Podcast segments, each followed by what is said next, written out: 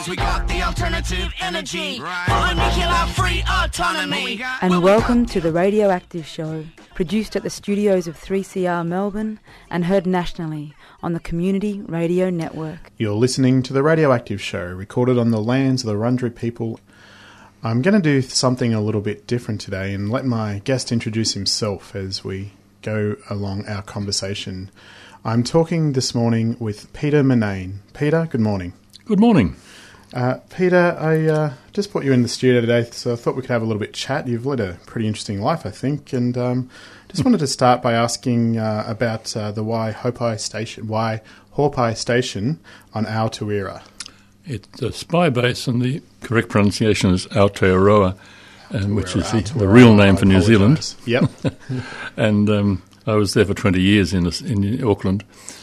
And uh, Waihopai Spy Base is down in the beautiful valley near Blenheim in the South Island.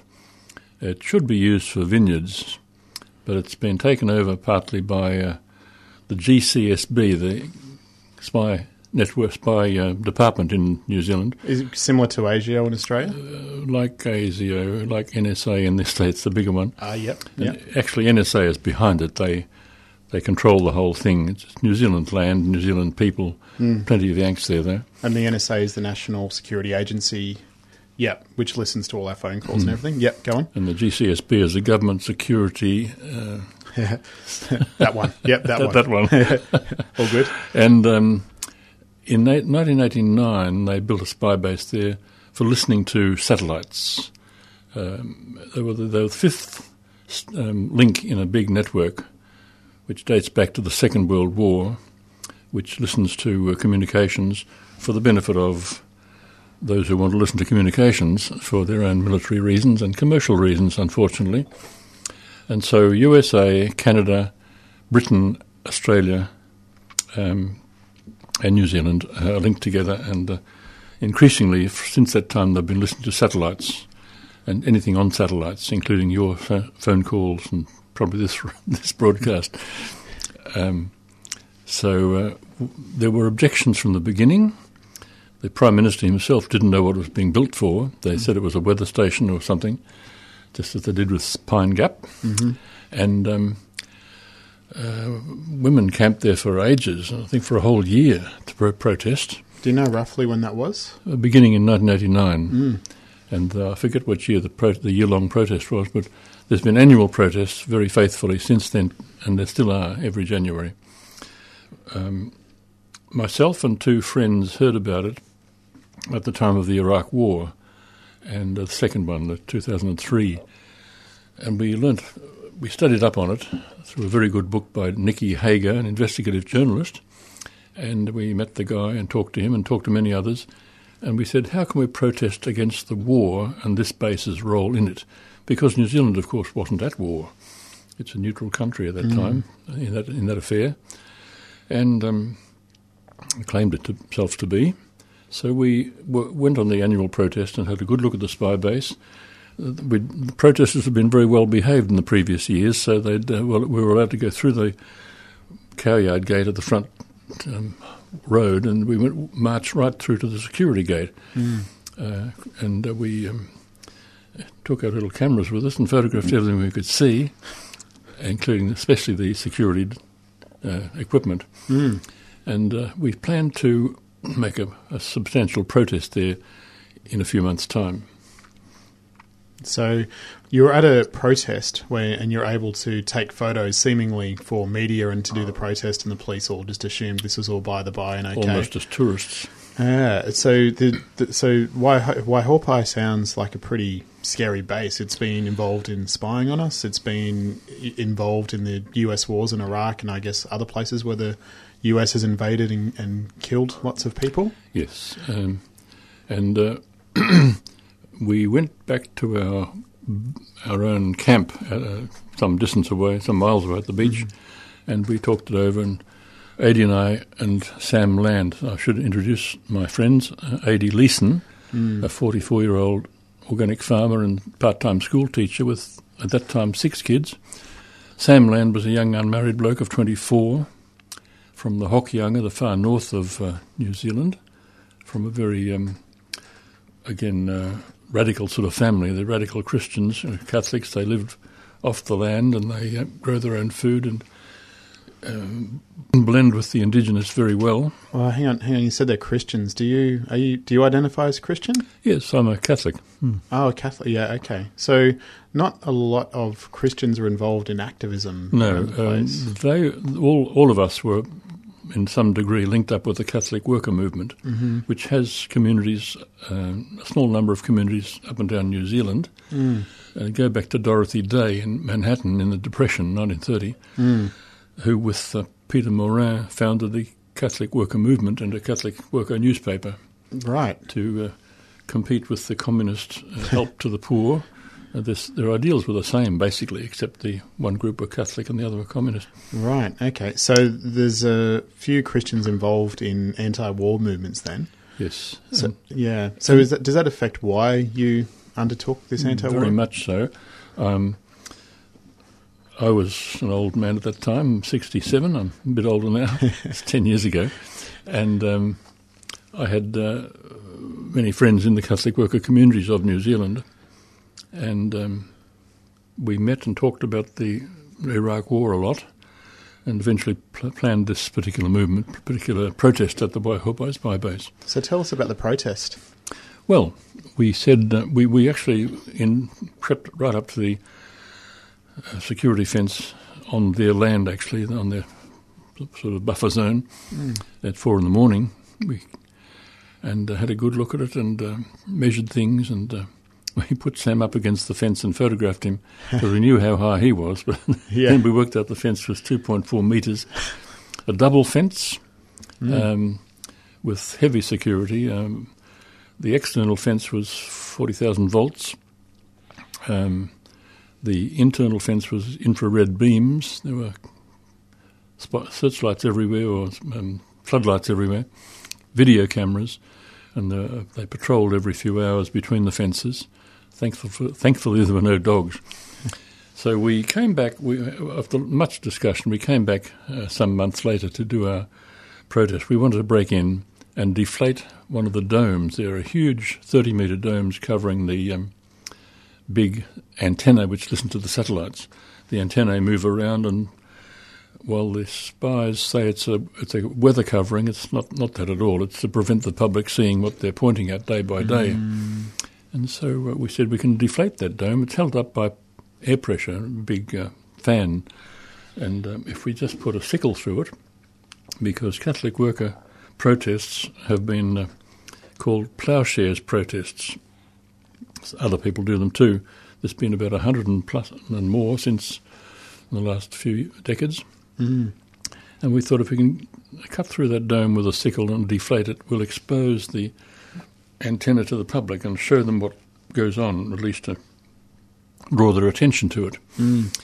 And um, uh, as um, the months unfolded, we planned on doing it in April 2008, uh, a month from, around about a month from now. Mm. Ten years around a month from now. So, Yeah. Mm. so um, just do you want to tell us briefly? There is a movie about this. Just tell us briefly where people can find the movie, and then what actually happened. There is a movie, um, the five, the fifth eye.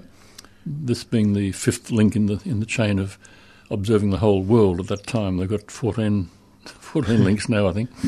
But they uh, and um, this movie was made uh, about our uh, demonstration, about our protest, and our subsequent trial. Uh, we took waited we waited two years to get a jury trial. It lasted a week, and uh,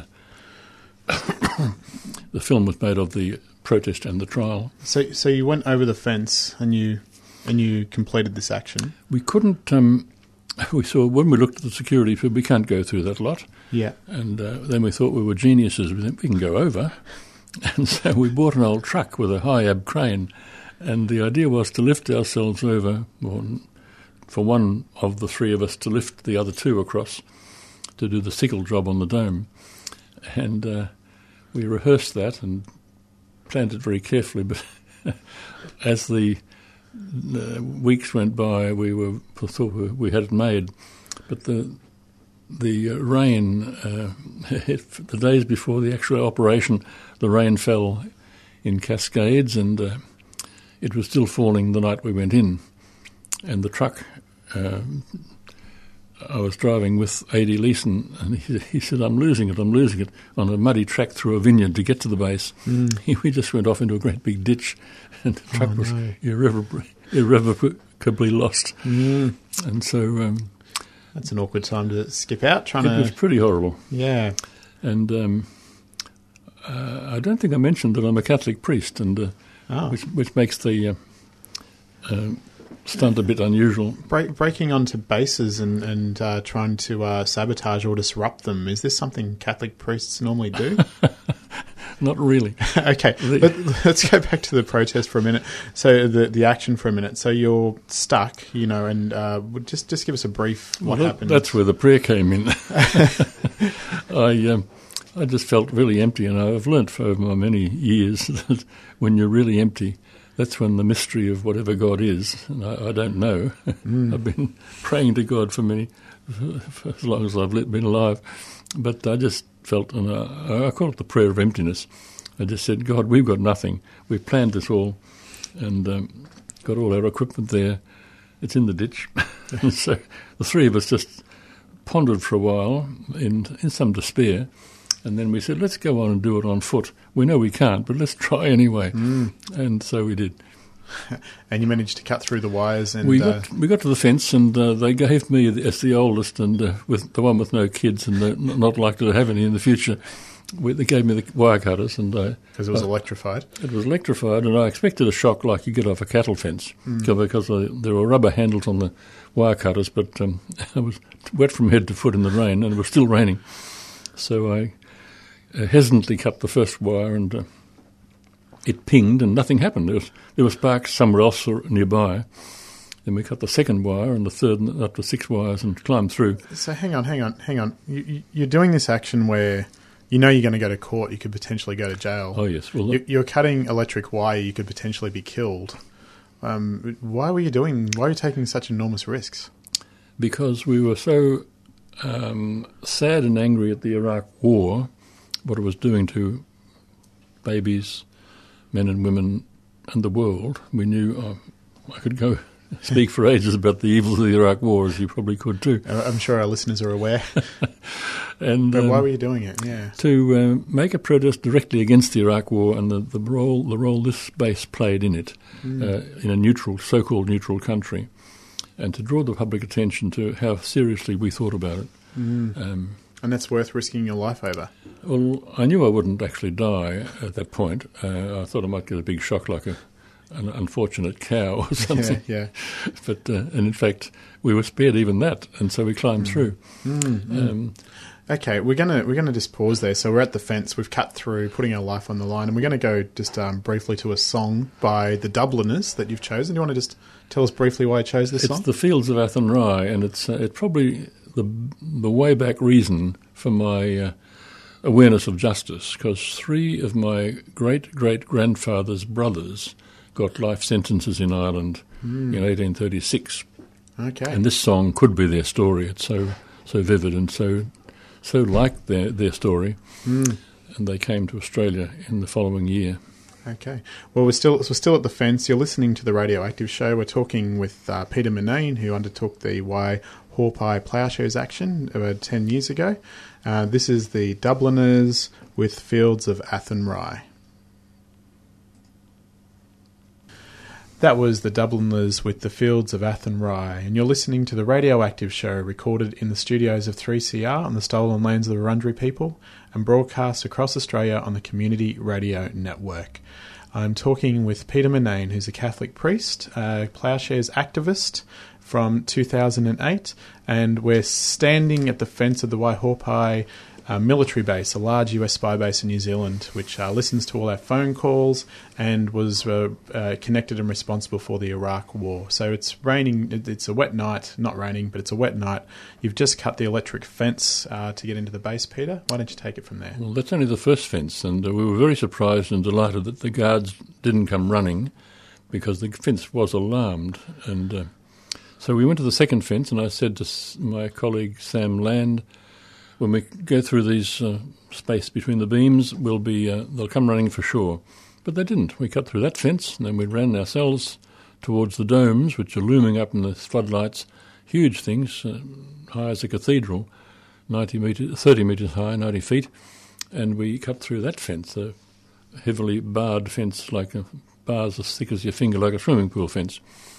We cut through that, and Sam and, and Sam and uh, Adi got through the gap and began slashing the domes, um, and uh, sp- sort of on, on behalf of the people destroyed in the Iraq War and all the other military actions around the globe, which are helped by the GCSB, up, right up to drone warfare at the moment, Mm. targeted killings. Mm, and so you, you, you Adi and uh, Sam have committed this act, and you've set up a shrine. I'm setting up a shrine uh, to at which we'll pray because in the plowshares action, the tradi- tradition is not to run away, Mm. but to wait to be arrested and let your arrest and your trial, if one follows, and even your jail time be a statement in which you can show more about the evils of the war you're protesting against. Mm, mm. Other plowshares actions have um, hammered on the nose of B 52 bombers and uh, submarines and mis- missile sites and so on. Mm. Um, And and so, what was the reaction of, say, the police when they turned up? And uh, Eventually, two frightened guards, or a frightened woman guard, came out and saw these hairy fellows with sickles. so we laid the sickles at her feet, handle first, and she um, uh, calmed down a bit. Mm. And we'd hung our banners around the place, and uh, we were praying at this shrine and singing hymns, actually. Mm. So um, it was something unexpected for her. Uh, that we had locked the front gate of the base to slow the police down if they got to there too early, but uh, they didn't, Hmm. and they came about seven o'clock in the morning. Did you help them open the fence, or did you Mm, let them? No, we gave her the key, and Ah, uh, that yeah. made things easier. Yeah, yeah. And then what happened? And then they arrested us and took us to uh, Blenheim police cells, where we spent three freezing nights on in frosty weather. Wow. Um, they wouldn't give us bail. They couldn't understand what had happened. Really, they didn't know who we were, this ploughshares group. And uh, so uh, next week, when a, another judge came to town, we were given bail. And uh, then we had a trial. Um, it took two years of waiting to get our jury trial Mm. in um, in Wellington. And what was the trial like for you? Very interesting. Uh, I defended myself, and uh, so I was sitting in the beside the lawyers, and then at the end I stood up in the dock with the other two, and uh, um, we pleaded that we were doing something um, which would save life. And um, Adi Leason gave a very moving speech about the little girl. Uh, he didn't know her, but she was there somewhere in Iraq, like his own little two-year-old daughter Mm. and who he was doing it for.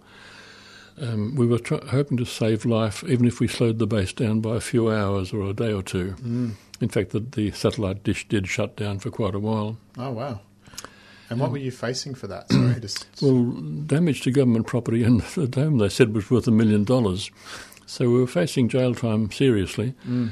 But if I somehow felt that um, the, the public, the jury, might listen to our defence and Mhm. uh, we mightn't end up with that. I Mm. felt quite confident that, they, like uh, as has happened in uh, more had happened recently in England, where four women smashed up a bomber, a fighter bomber, being sent to Indonesia to to attack the Timorese, and they got off scot free Mm. because they said we were preventing murder, mass murder. necessity defence. Uh, yes, they wouldn't give us the necessity defence, but ours was a bit more complicated. Yeah. Claim of right, they called it. hmm And the judge was very sympathetic, and he steered the jury towards that uh, conclusion. Mm. And then the New Zealand government promptly changed the law, so it couldn't be done again. Oh no. so so the jury came back and found you not guilty. Yes, and just in, within two only after two hours of deliberations, and we were we were very joyfully free. Oh, so it was all over. That was the end of the legal proceedings. Not quite. Um, they seven months later, the spies came back and said we want our money back. Oh, So they sued us for 1.2 million. You sent the New Zealand government bankrupt or something. Uh, they're not that bad, but anyway, uh, we Yeah. fought that case through two courts and lost. hmm And then when the um, GCSB was found to be misusing the Waihopai spy base for other wrongful deeds, they were spying on private citizens. In fact, Mm. they're doing it all now ad nauseam. But um, the um, uh, at that time they said they weren't, and so they were caught with their pants down. So they backed off and, and dropped the case.